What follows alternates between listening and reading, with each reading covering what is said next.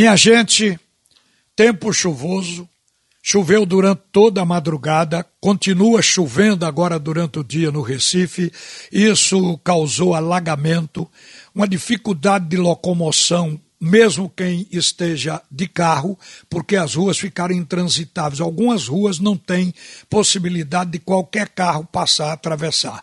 E isso vai durar porque depende também da maré. Quando a maré baixar, aí vamos ter um melhor escoamento. Mas no momento a situação está de se pedir às pessoas para que não saiam de casa, a não ser por uma absoluta emergência, coisa de saúde, ter que ir para o hospital, alguma coisa do tipo, porque está difícil de se andar. Agora, isso também, em razão das chuvas, levou a federação a adiar dois jogos que estavam programados para hoje. O jogo do Retro contra o 7 de setembro e do Central contra o Vitória. Partidas pelo quadrangular da permanência do campeonato estadual. As fortes chuvas fizeram o adiamento. A gente já imagina que pode haver um caso desse na hora do jogo entre esporte e náutico e náutico e esporte. São nos dois domingos seguintes. Isso pode ocorrer. Os clubes poderiam ter antecipado essa preocupação, já definindo o jogo ou jogos para a arena. Mas eles não quiseram. Eles quiseram valorizar os seus estádios, como é comum acontecer. E aí a gente sabe que o gramado da ilha o gramado dos aflitos, eles não têm condições de drenar tanta água como a que caiu hoje. Já na arena, se você for lá agora, você vai encontrar um gramado molhado, um gramado pesado, mas não vai encontrar lâminas d'água no gramado, o que impossibilita definitivamente da bola rolar.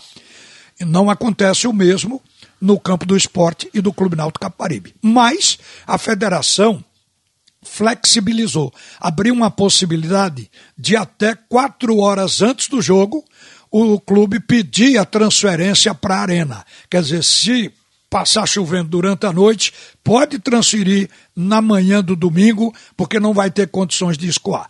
Então os clubes têm pelo menos essa alternativa para que de fato o campeonato termine nas duas datas programadas. Mas eu fiquei de falar aqui sobre um jogador do esporte que está prestes a deixar o clube e é jogador importante na montagem atual do elenco. É o Adrielson, o quarto zagueiro. Nesse momento está havendo uma reunião na Ilha do Retiro com o empresário do jogador, dirigentes do esporte, para se decidir sobre a saída do Adrielson.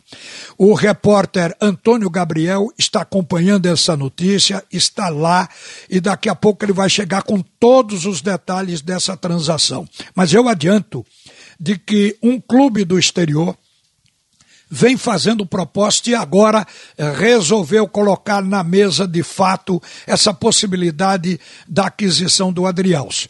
E o Adriels quer ir embora. É um clube do exterior que vai fazer ele ganhar dinheiro e projeção a nível mundial. O jogador não quer perder a oportunidade. Mas o Adriels já disse aqui na Rádio Jornal que quer sair deixando dinheiro nos cofres do esporte, quer que o esporte ganhe também com a transação. E para o esporte ganhar com a transação, tem que negociar o jogador agora. O contrato dele é até dezembro. Mas se deixar para dezembro, ele vai embora e o esporte não ganha um tostão, porque será o final do contrato do jogador. Então, se negociar agora, ainda há possibilidade de ficar alguma coisa para o esporte, o esporte faturar um bom dinheiro. Então, a decisão ela vai levar em conta esse lado financeiro certamente. Agora, vai deixar um buraco na defesa do esporte. O Adrielson está no profissional do esporte desde 2015. Já são seis temporadas defendendo a camisa do esporte ali na zaga ao lado de Maidana.